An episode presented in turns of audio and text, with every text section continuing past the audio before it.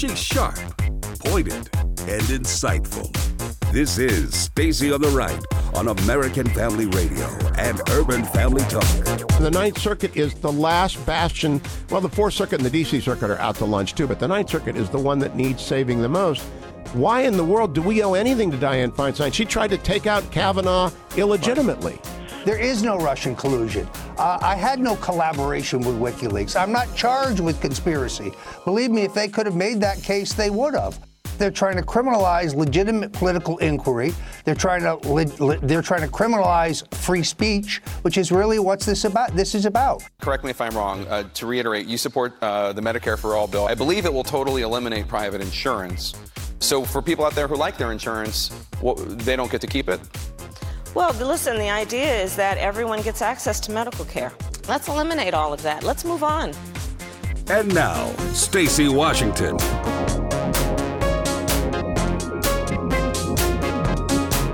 Welcome back to the program. Thank you so much for being with us. Uh, we have a lot of show to catch up on because we had our guests for two segments last hour, and it was really great to speak to Tommy Schultz, National Communications Director for the American Federation for Children. This is an issue that we can't sleep on it, people, because every year that kids go without an education, it's education is progressive and it builds on the year before.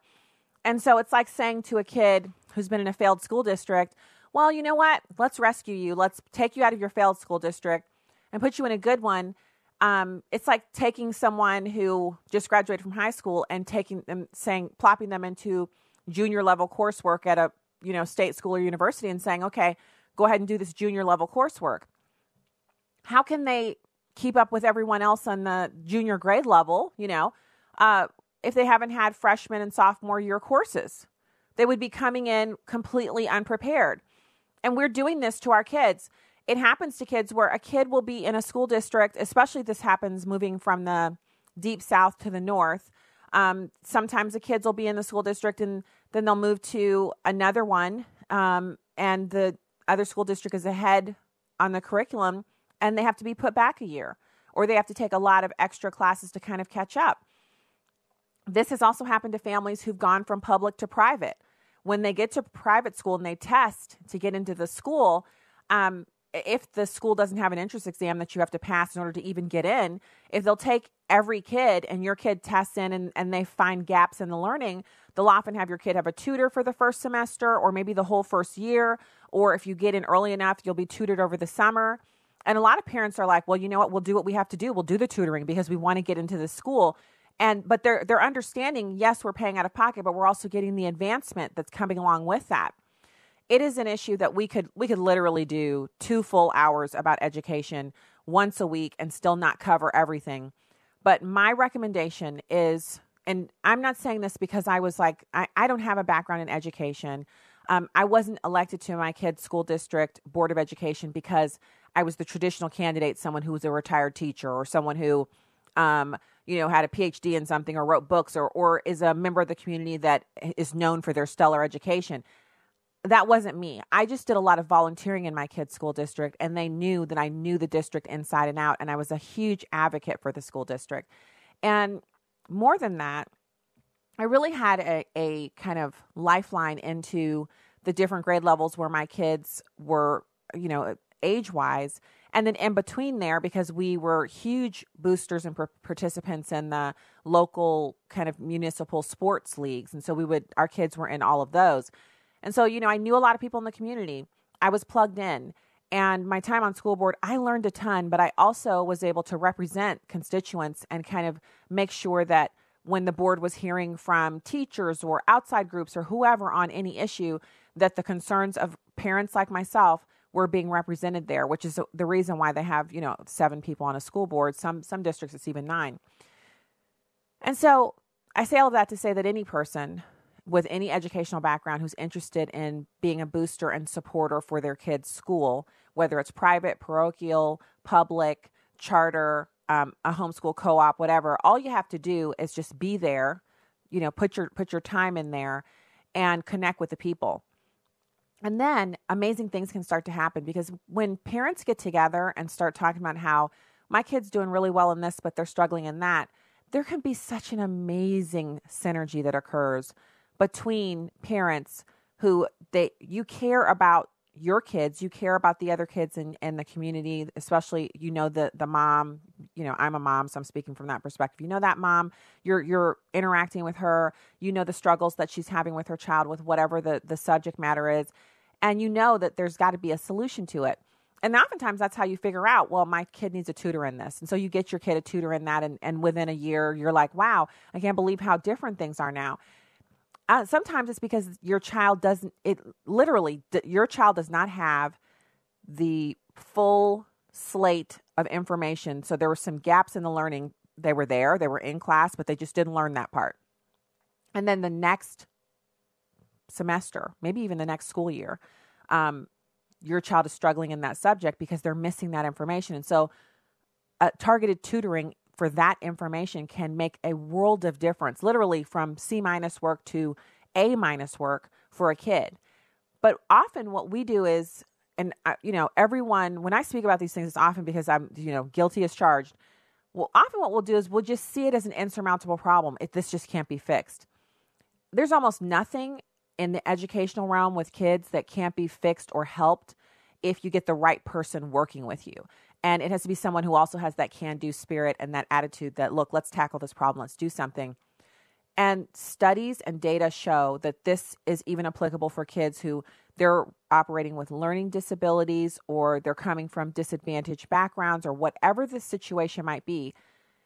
There's still a solution. There's still a way to work through it, which is why school choice is such an amazing option for so many families because they might be stuck in a building where the educators just say, look, your kid, you know, your kid needs Ritalin or they always go to the pills. But in reality, what your kid needs is before school, they need 20 minutes of outside time. And this is especially true for the little boys.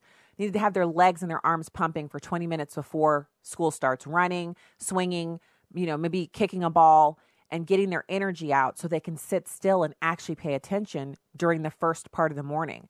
And then mid morning, they get a snack and 10 minutes more of time to just run, you know, do whatever they want to do, have some fun and burn off some steam. And then they can come back and do two more hours. I remember a friend telling me that about her son. She actually homeschooled him. He was in a Christian school and he was having trouble. Once she started homeschooling him and giving him breaks like that during the day, they transitioned from her being his primary teacher to some retired teachers that she knew in different subjects would come by their house a few times a week and tutor him in the subjects and he was basically homeschooled that way. And their mornings were always set up the same way. He had run around time where after he would eat his breakfast he would get up and he would literally he'd be doing something active with his body.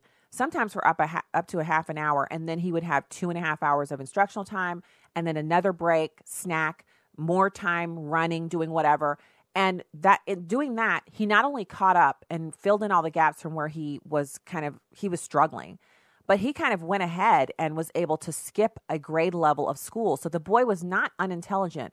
And when she told me that story, I remember thinking to myself, how many little permanently tan kids in inner city schools who the kid is always in the office on in school suspension. The kid is always having notes sent home, and uh, the parents are always in the building trying to figure out why he can't sit still, why he can't pay attention, why he's such a disruption. How many kids, like my friend's son, would benefit from what she was able to do? The only problem is sometimes the parents are both working, so they can't do this homeschool option. And in a public school, if you suggest that you have 20 minutes of recess in the morning and 20 minutes after lunch and, you know, targeted time in the afternoon, teachers are like, "Well, who's going to who's going to do that?" And I'm I'm not making this up. In my kids' old school district, we actually eliminated morning recess because teachers were rotating to take the duty of morning recess. It was like a rotation. You sign up and you do it every so many weeks. And teachers were saying, Well, I'm not being paid for this time. I'm paid to teach, but I'm not getting any extra pay for serving on recess duty. And so instead of increasing their pay to cover it, the district just eliminated morning recess. So some moms got together and they would bring their kids to school and let them run around on the playground to get their energy out before the school day started. One mom told me, she was like, if I don't do this, my son is going to disrupt the whole class because he's got a lot of energy and he needs to get it out. And he used to do that at morning recess. So, I mean, that's, that's the kind of thing if you think about what I just shared there, that is so logical. Boys are more energetic. They do like to just run and tumble and hurtle through space and swing off stuff. They need time to get that out. it doesn't mean they're learning disabled or that they're bad students. It just means they're different and they need different options. Wouldn't it be great if, as a parent, your kid's school eliminates recess and you say, well, you know what? This school over here still has recess. I think I want to move my kid over here because that'd be a better option for me. And for parents whose kid, the, school has recess in the morning and that you're showing up and dropping your kid off 30 minutes early and you'd rather have that time at home to eat breakfast and you want to send your kid to a school that doesn't have morning recess, you should be able to do that too. It's amazing how something as small as that can have such a huge impact on a child's learning. But we're so busy arguing about whether the NEA should be able to stop money from going here or there that these kinds of important conversations aren't being had. So, you know, every year when it's school choice week, especially when I was still doing writing for the Post Dispatch and before that when I was on school board and, and you know, just at different times, I've been very involved in it and I I just encourage you if you want to know how it's impacting people. During National School Choice Week, they have all these events, and I posted the link to all of the. You can click the map where you live and find the events in your area.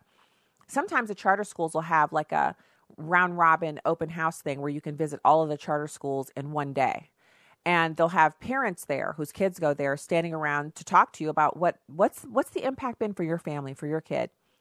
All you have to do is go to one of those things. I've, I've been to them before. And you get drawn into these conversations with these parents who are just they're so excited and they have so much energy. And you're like what you know you love this school? And they're like oh we love it.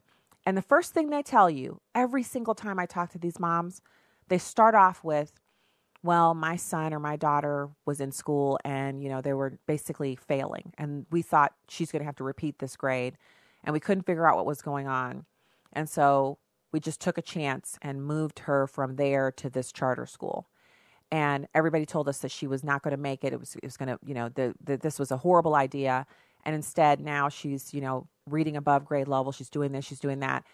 It's the environment that the kid needs. When the parent finds that, it just makes all the difference in the world. So I encourage you if your if your kid is in a public school environment and you love it, more power to you. We had that situation. Our kids love their school district. We loved it. I was a volunteer there. I was on school board if your kid is in a school district where it's not working out, this is the week for you to f- explore other options. Maybe something that you could get started in your community or become alongside the legislators who are trying to push it and get it done so that you can have these options for yourself. So you can find that link on the Stacy on the Right Show page. Just scroll down and it's there. It's for National School Choice Week and it's a map that you can click on. So we just have a couple minutes left here in this segment. I want to get to Representative Katherine Clark. She's a Democrat.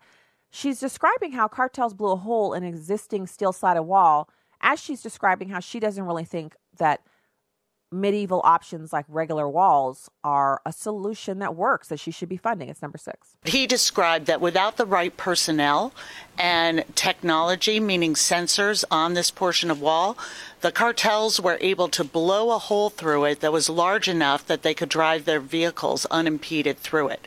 So when Democrats are looking at border security, we're looking at how do we really address the needs of the border.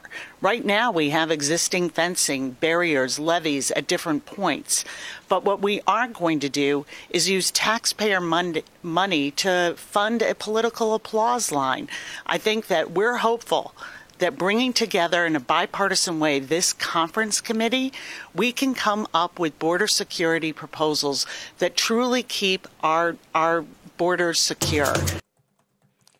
Okay, so let, let me just make sure you're understanding. She's saying that because steel slat walls were uh, were vulnerable to explosives, that the only thing we should be looking at is drones and additional uh, surveillance techniques, which Border Patrol has said drones alone won't do it.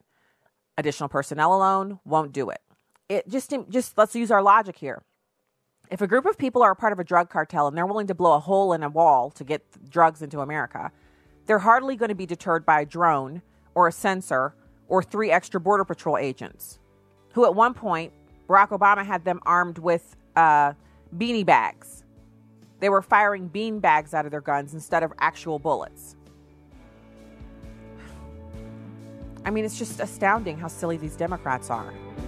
We'll be back with more right after this. Stay there.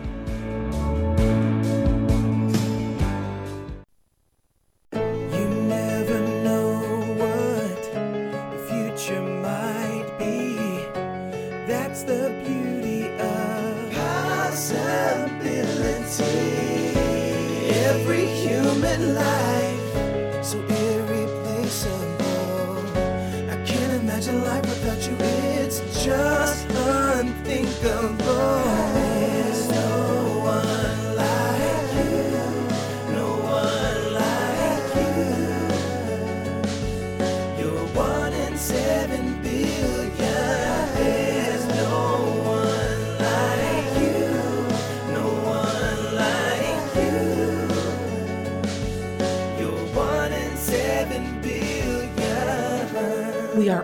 Created by God with undeniable purpose.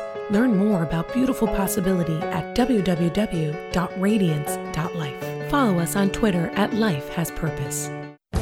This is Viewpoints with Kirby Anderson. Yesterday, I talked about the book, The Coddling of the American Mind, written by Jonathan Haidt. He and his co authors set forth three foundational untruths. One of those is the untruth of emotional reasoning. Always trust your feelings. You can get yourself in some difficult circumstances quickly if you always trust your emotions. It is easy in this world to get frustrated, discouraged, and even depressed. Psychologists have found that certain patients got themselves caught in a feedback loop in which irrational negative beliefs cause powerful negative feelings, and we're seeing that on college campuses today. In a college classroom, students are apt to make some sweeping generalization or engage in simplistic labeling of the lecture or reading material. In that case, we would hope that a professor would move the discussion by asking questions or even challenging the assertion. Instead, many professors and colleges go along with the student comments. In fact, they may even argue that any perceived slight adds up to what today is called microaggressions. In many cases, slights may be unintentional and actually wholly formed from the listener's interpretation. It is an easy step from not allowing certain topics to be discussed to not allowing speakers on campus who might present a perspective that aggrieved students believe should not be discussed. In the book is a chart illustrating how many speakers have been disinvited from universities. Five years ago, the line jumps up significantly. In previous commentaries, I've documented what has been happening on campuses like Middlebury College, Evergreen College, and the University of California at Berkeley. When emotions and emotional reasoning become the only way to judge ideas and speakers, you end up with the closed campuses of today. I'm Kirby Anderson, and that's my point of view.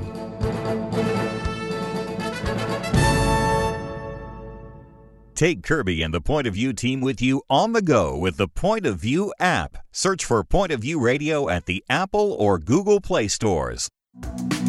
You can watch a live stream of the show on Facebook or YouTube at Stacy on the Right. Now, back to the show on American Family Radio and Urban Family Talk. Well, he's right. You can watch all those live streams, and they're fun.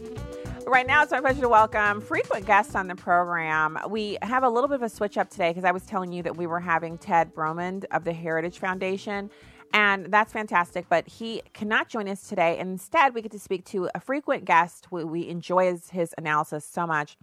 Uh, Adam Michel, policy analyst in the Thomas A. Roe Institute for Economic Policy Studies at the Heritage Foundation. Um, thank you so much for joining us today, Adam. Thanks for having me on. Yeah, I was I was like, I, I, got the email from Corinne. I'm like, woo. And then she said she had some. I'm like, okay, I'm, I'm going to live. Because at first I'm like, no, can't, we can't, we can't not have our guest. So we glad were going, available. Me too, me too. So we were going to discuss, um, there's a, there's a information out about basically this whole, it's, it's crazy pants, the EU and how the nations within the EU are really struggling and they're not finding their union to be as beneficial as they previously hoped it would be. And with Great Britain planning to exit and all of the furor around that, there's actually some opportunities for America to end the pipeline, the Germany's Nord uh, Stream 2 oil pipeline to Russia to you know get that stopped and for us to secure a free trade deal with the United Kingdom. Can you talk about like the opportunities that are here for us? I I would love to, but uh, that is more Ted's wheelhouse. I think uh, I, I focus mostly on budget and uh, tax stuff. I've been focusing on wealth taxes and and how the how the proposals across the the country here from the left want to uh, simply soak the rich more with their taxes. Oh my goodness, Elizabeth Warren. That so this is right in the news. She's currently getting a ton of backlash about her proposal to tax anyone who's worth $50 billion or more and to ensure that they can't escape and take their money out of the country be, by renouncing their citizenship, enacting a mechanism by which the tax would be a part of their renouncement of their citizenship. How does that work out with? I mean, she's worth $8 million herself. She's rich too. So, what is going on there? Yeah, well, to, to tying it back into Europe, this is something that's been tried uh, across the OECD, and it's it's uh, resoundingly been a failure. They've actually started rolling these taxes back. There's only four countries left that, that that use them, and they're they're largely considered to be ineffective and um, and adding additional burdens into the tax system without any benefit. Uh, essentially, what what this tax would do is it would require an entirely new arm of the IRS to, for the first time ever, assess uh, the net worth of of most Americans to see just who has to pay this tax, and then every year you'd have to pay uh, two or three percent of your net worth if you're one of these high income, uh, um, high uh, net worth folks, and that and, and that's much different than an income tax. A, a two or three percent uh, tax on your full stock of wealth is equivalent to something like a 100% income tax rate, and so it would have major consequences for our economy, uh, which would ultimately impact you and I and all the people that aren't uh, super wealthy.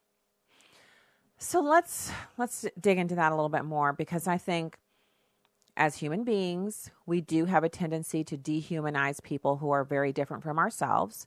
And the media has been very complicit in dehumanizing anyone who is worth a lot of money, like the Walmart family, for instance. Um, people who started businesses and worked them into something from the ground up. Um, the the guy who started Chick Fil A. Anyone who's worth a lot of money. The the owner of Hobby Lobby. These people are hugely philanthropic and they're very giving. Uh, they just happen to be very wealthy because they've worked really hard for generations to build something. Meanwhile, Hollywood stars who are famous and rich because of how they look or how they sound, really, it's kind of luck of the draw. It's the genetic lottery, and all of a sudden you're a Hollywood star because you just have a face that's unbelievably attractive. Those people are not seen to be so evil and dastardly. But what Elizabeth Warren is proposing would drive those individuals who have created hundreds of thousands of jobs for Americans right out of this country. Yeah, that, that's exactly right, and and it would prohibit or it would force them to not never create those jobs in the first place. If you think about the owner of Chick Fil A, as you just mentioned, if if he's worth uh, four uh, forty nine million dollars, and if he earns that one more million dollar uh, and he's now worth $50 million, he all of a sudden has to pay 2% of that every year of that total net worth to the federal government. So maybe he chooses not to expand Chick-fil-A beyond the couple states where, where he started. Maybe maybe the, the Walmart family chooses to never uh, bring Walmarts to every town and lower costs dramatically for American consumers. It, it's all of the those sort of unseen things that get stopped by these uh, by these con- confiscatory taxes that, that I mean, ultimately, the, it, the, the tax won't be the end of the world for, for these rich people, but it will be the it will be the end of the world for you and I, who wouldn't have access to all of the innovation that we have access today, the things that lower prices every day and give us higher quality goods, the productivity that allows us to earn higher wages year after year. All of those things come from entrepreneurs and people that have brilliant ideas that are, yes, profitable, but they're profitable because we all value them so much. Well, I want to I want to point out something you, that you're you're talking about lost opportunities, and let's face it, Adam talking about opportunity cost is hardly the milieu of Democrats. They don't believe in opportunities. They believe in things that come directly from government or directly from bureaucrats who can kind of create opportunities, even when those opportunities don't materialize. all you have to do is look at inner cities and see that when government controls everything from top to bottom and bottom to top, that there aren't very many opportunities. There's not a lot of thriving going on, there's not a lot of innovation or creativity. But how do we describe what you just shared? Because um, we have to have a way to describe it in two or three sentences that being obsessed with collecting the wealth of rich people is not the most effective way to get to more people having opportunities to access the American dream. It's it's something about the way we're talking about it that isn't meshing well and people aren't getting that this is a bad idea. Venezuela is a great example, so are a lot of other countries that have already tried this, but it seems we're we're reasoning into the wind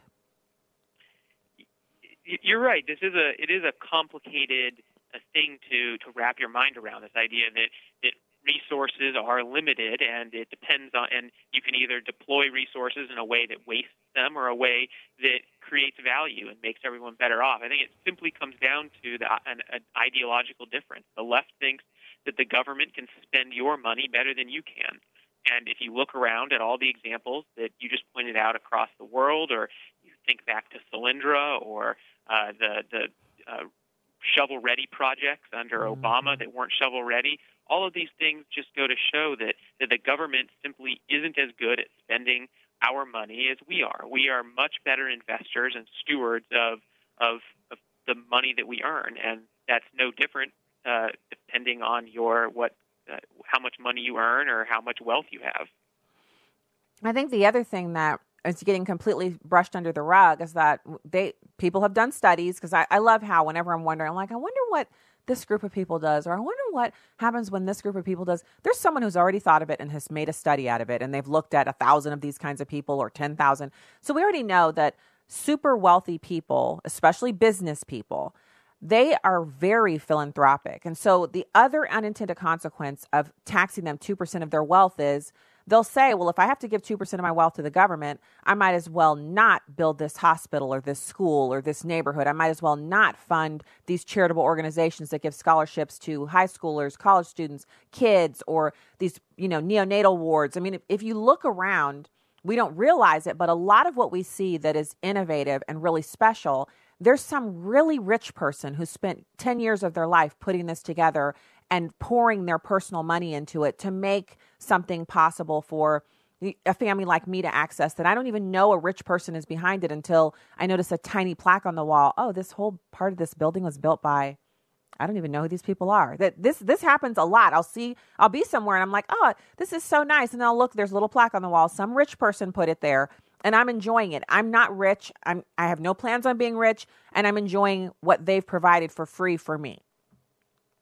And this is this is the problem with ever expanding government is it it crowds out that private philanthropy and what it ultimately does is it it crowds out the sort of local community that that builds the your your local church, your local soup kitchen, or or, or you raise money for, for for a new wing of your local hospital. When the government steps in and says, "Don't worry, I'm going to do this with someone else's money," the that that that drive of community and people coming together and doing things together for for themselves and for their neighbors and their families is, is it, it stops happening because sort of mother government is there to do it for you. And so it, it happens both on on the expenditure side when the government steps in to, to do any number of things. And as you described it happens on the tax side. When the government takes a larger share of your money you have less of it that you're going to send to your church or less of it that you're going to send to your local hospital or your uh, your your favorite charity. And that's and and then we look around and the left says, look, there's not enough charity. The government must do more. But they never ask why or where all that charity went. And it, it is often because the government has, has usurped that role. So I know this is something that we've had fun talking about, but it has never ever come to fruition. And I specifically remember a very nice gentleman who was attacked and maligned by the Democrats, but his slogan was 999. And one of the things that was a huge discussion during Herman Cain's presidential run was the idea of everyone pays 10%. So if you make $10, you pay 10% of that. If you make $10 billion, you pay 10% of that. And everyone pays, and no one has any loopholes with which to use to get out of it. So you don't get to claim your property tax or your college education for your kids. You just get to pay 10% of what you've made. Why can't we sell that more? Because, in, in my opinion, we would get more revenue and people would be much happier about paying the, you know, in other words, less evasion, less uh, loophole, uh, you know, extortion and all that. Because you know, I, I'm paying 10% and so is my neighbor. That guy over there is paying 10%. Everybody in, within my eyeball view is paying 10% of whatever they brought in. Yeah, I mean that that that's the goal. If we can get to a single, simple, flat tax like that, that's that's the sort of north star that we should always be driving the tax system towards. But I mean, right now, when you hear the rhetoric that you hear coming out of the media, who parrots most of the talking points of the left, you'll hear Mm-hmm. that the rich just quote unquote need to pay their fair share. When you actually look at what the say top 10% of Americans are paying, they earn about 45% of the, the income that's earned in the United States, but they pay 70% of the income tax. Yeah. So if you it, it, this this this rhetoric is just disconnected from reality, and so it, it really just starts with the fundamental fact that the the wealthy are already paying well more than their fair share, and and and we need to start with the discussion there. There's also the issue of um, so when when you talk about what the wealthy are paying, there's also the issue of their spending, and every family who started off like my my husband and I when we were on active duty in the Air Force, that's when we got married, and we had very little disposable income. We didn't realize it at the time, but looking back, I'm like, wow, we didn't have any money, did we? And he's like, yeah, but we were so happy. We didn't know what we didn't have. So then, as we started to make a little bit of money and we had more disposable income, of course, we do the things that families do. We would go on vacation, take the kids to Walt Disney World. And so we spent some of our disposable income on luxury items. Now, we we never rode the Concorde. We have never ridden on a private plane, but it was luxury for us. Well, if you multiply that out for people who are really in that, you know, luxury bracket, they spend huge amounts of money driving the luxury market where this is an entire segment of our economy that's very profitable that is built up around them spending their money on those things. We're also talking about another unintended consequence of, of taxing them into oblivion is that they won't fly private planes or have helicopters made and you know land on helipads and all this stuff. They won't be doing that because they'll be giving their money to the government, and the government just burns our money. I mean, so it, I just don't understand why anyone can't see this. Well, this is the talking point of of Elizabeth Warren that that hey, the what what is this billionaire? Why does he need that that expensive yacht that he just purchased? We, I mean, at least we can tax that away from him. And it's a complete uh, disregard for all of the people that designed and built and put together and and and work on that yacht. I mean, those are she's she's she's her proposal is to put uh, millions of, Amer- of Americans out of work simply because she doesn't like the aesthetic of large boats. And it so it, it really it's really fundamentally flawed logic. And and at its core, it would be hurting Americans. And the left needs to come to grips with that. Not only that, but it's Elizabeth Warren and Nancy Pelosi. Nancy, who owns a vineyard and a huge restaurant in California that is extraordinarily profitable. Nancy Pelosi usually charges her trips to the taxpayers over and over again. She's gone overseas and spent a couple million dollars in total over the past 10 years, taxpayers flying her around on military planes to these junkets. But she is also worth, I think, my I, I I'd have to look, but I think I said last week she's worth sixty million dollars or one hundred and twenty million dollars. It's an out outlandish amount of money, and she's been in public service for her entire life. I don't begrudge her a penny of it, but she also is a spender in the luxury market. She's someone who I, I can't understand if she can support this unless just like with Obamacare, where they opted out, she would opt herself out of this tax because this would be very expensive for the Pelosi's, the Warrens, the Schumers, all of the very rich Democrats would be hit really hard by this. Yeah, I mean the- these these taxes are are are, designed to to hit that class, and that uh, frankly, I'm surprised there hasn't the sort of liberal elite that generally supports uh, the, the these folks haven't started to turn on them when they're talking about new 70 percent tax rates on on income and and these wealth taxes. I mean, it would be uh, a tremendous additional burden to to to some of the most productive people in America, and so you know, the maybe the silver lining is eventually some of these these folks will come back to to the side of of free markets and opportunity, but that might be uh, wishful thinking on my part. Well, you know, I think it's because they don't think it's going to happen. Um, I'm just glad we have the analysis and really great work, sharp, sharp work that is being done over at the Heritage Foundation, and access to the analysts such as yourself to come on and help us work through all of this. Adam Michel, policy analyst for the Thomas A. Roe Institute for Economic Policy Studies at the Heritage Foundation. Thank you for joining us today. Thank you for having me on. All right, talk to you again soon. We'll be back with more right after this. Stay there.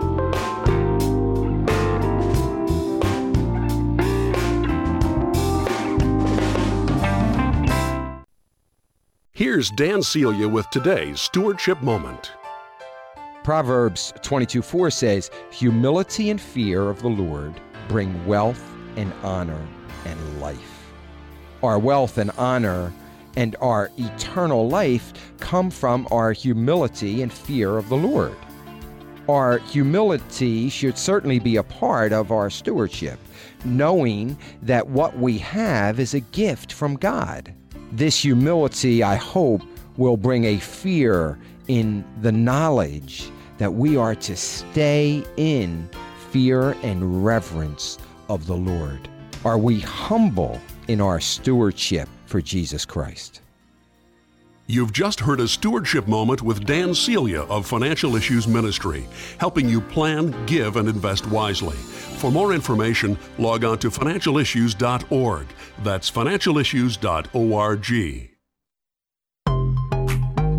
This is just a minute with Stacy Washington. A District of Columbia restaurant is $7,000 poorer because a mentally ill man dressed as a woman demanded use of a restroom designated for women.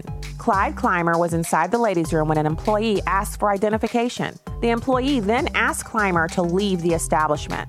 He reported the incident to the DC Attorney General's office as a violation of the district's Human Rights Act, but they weren't done. The $7,000 fine is only one aspect of the punishment. The restaurant is now required to post signage telling everyone that they are free to use the restroom of their gender identity or expression. The transgendered man also received an undisclosed settlement amount for his troubles. The employee who asked for ID was terminated. So you see, this isn't about tolerance or love or anything resembling liberty guaranteed by the Constitution.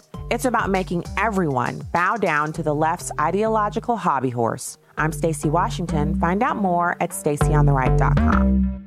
I'm Chad Pergram with the Speaker's Lobby. The linchpin to avoiding another government shutdown in mid February is a House Senate Conference Committee on Border Security. Either the sides work out a deal or there is a serious risk of a government shutdown again in a few weeks. A conference committee is a bipartisan, bicameral group of lawmakers appointed by leadership because of their expertise or areas of jurisdiction on a given issue based on committee assignments. Here's what prompts a conference committee the House and Senate approve similar but different versions of legislation. In other words, the House has a poodle and the Senate has a Labrador retriever. Both are canines. Put them together, and you get a Labradoodle. But it's still a dog. The key is similar, but different bills from the House and Senate. The House can't offer up a Homeland Security Appropriations bill, and then the Senate comes over with legislation about tribal fishing rights from the Committee on Indian Affairs. It would be like the House producing a horse and the Senate coming up with a cow. They don't mix. But if the House and Senate produce a dog breed, then they can go to a conference committee. The final legislation is a conference report, which the House and Senate must both again pass and send to the President for signature. With the Speaker's Lobby, Chad Pergram, Fox News. Welcome back to Stacy on the Right on American Family Radio and Urban Family Talk. The fact that both parties are consistently not doing what's necessary on behalf of the American people. Hmm. Oh, goodness. A lot of Democrats are freaking out. Absolute gift to Donald Trump. Growing controversy swirling around the billionaire visionary behind Starbucks, the man who. He could take away votes that would go to the Democratic nominee. Handing President Trump a second term. Many Democrats fear that could be disastrous. Don't help elect Trump, scares me Yes. is that your entry into this race will guarantee Trump another four years. Number one, are you still a Democrat? And number two, why are you doing this? even if it means hurting the Democratic candidate and helping to reelect Trump. And that's that's just a awful thing to do. Running as a third party candidate only helps Trump and maybe Putin. Two words for you just don't. Doesn't get to be king just because he's so rich.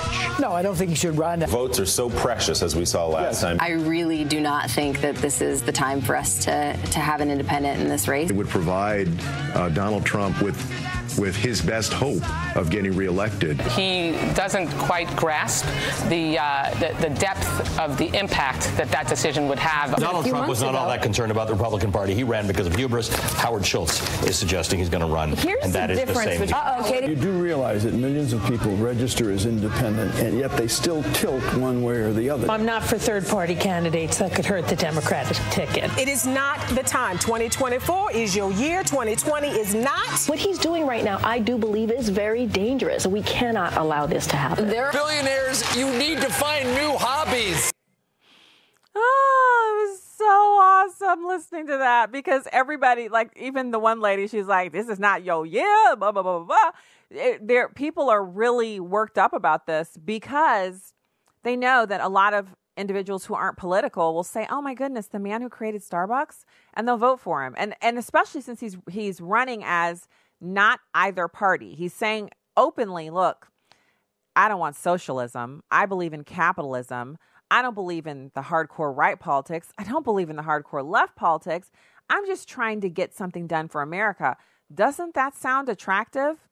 I mean, if you're frustrated with the Republicans and their lack of action during the two years they had, the two years to get anything done they wanted, and instead of eliminating the filibuster and ramming everything through, which is what the Democrats would have done, they just sat there.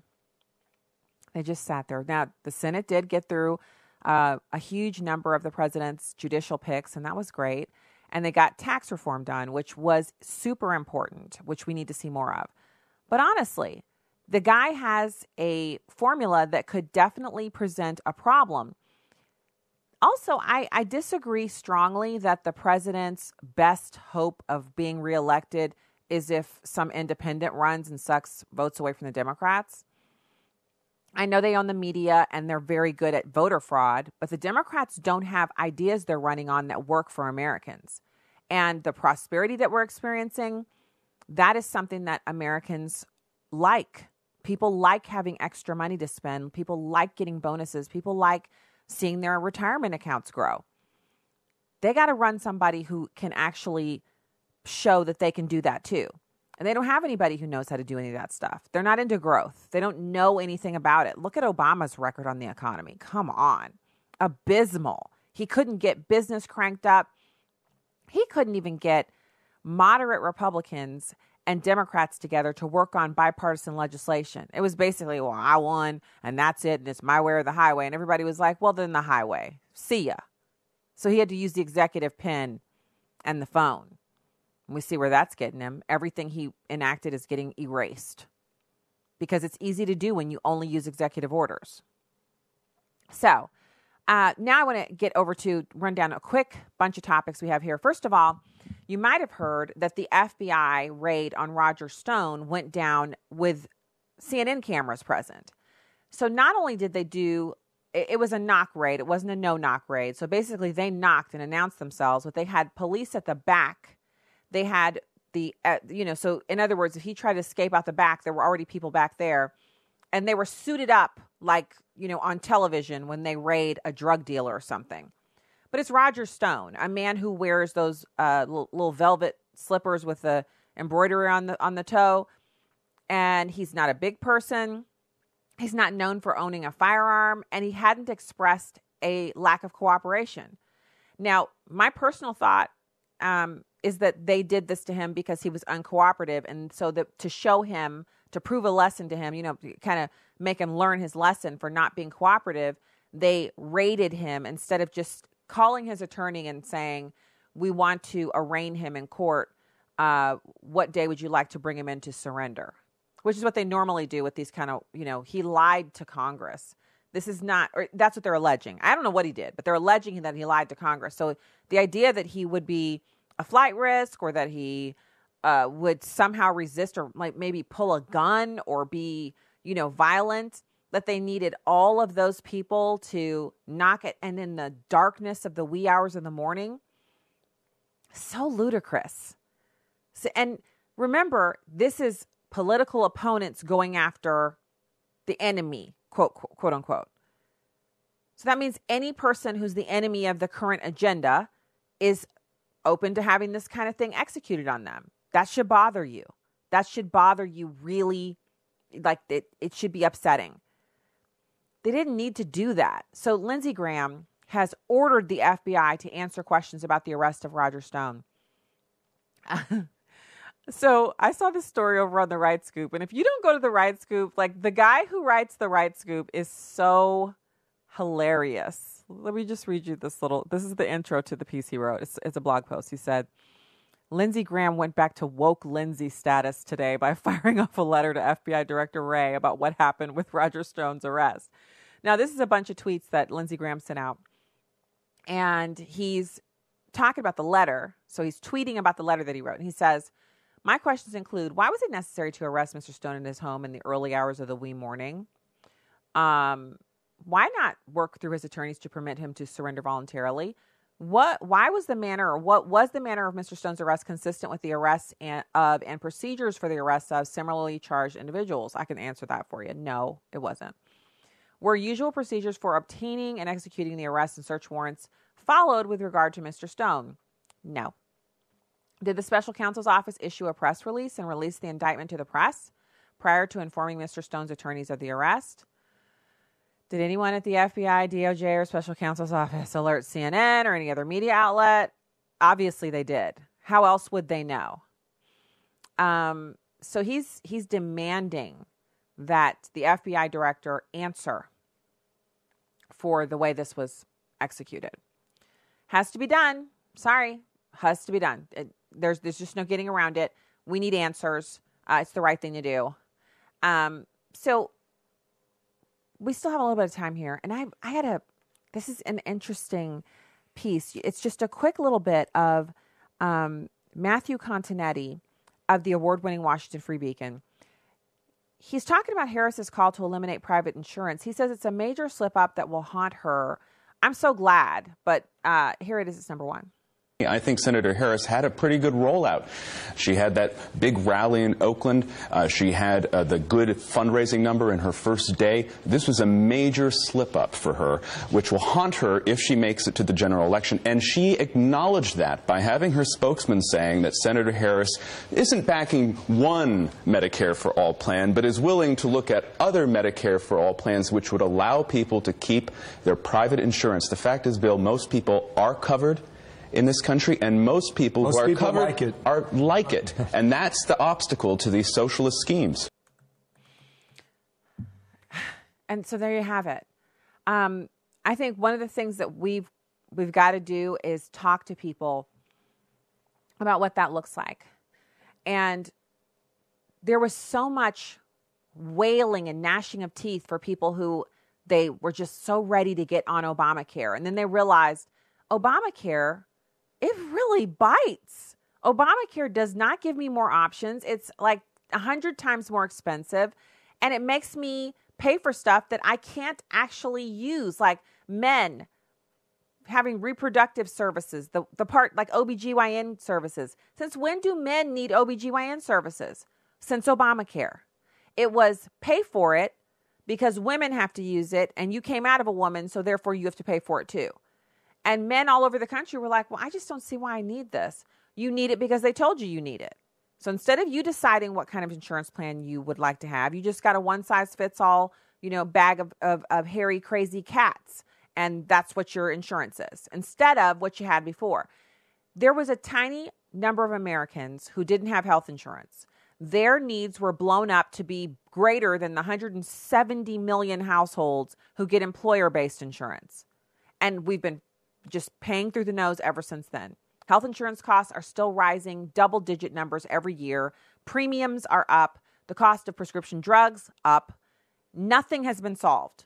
So my my question is why would you trust a Democrat to solve health care? They already quote unquote solved it. And look what you got. So Americans sent Democrats to control the House because they were worried about Republicans taking something from them. The only people who have taken anything from you are the Democrats when they passed Obamacare.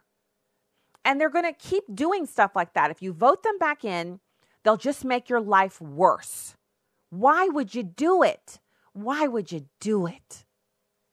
That's my question. I mean, I understand that baby killing might be something that you dream about at night and it's it's exciting for you. But aside from the abortion issue and their lust for killing, what else have they got? What is so enticing about voting for people who believe the kind of horrible things they believe? Other story from earlier this week on one of their committees, they were going to eliminate the phrase, so help me God, from swearing into oath, one of the subcommittees.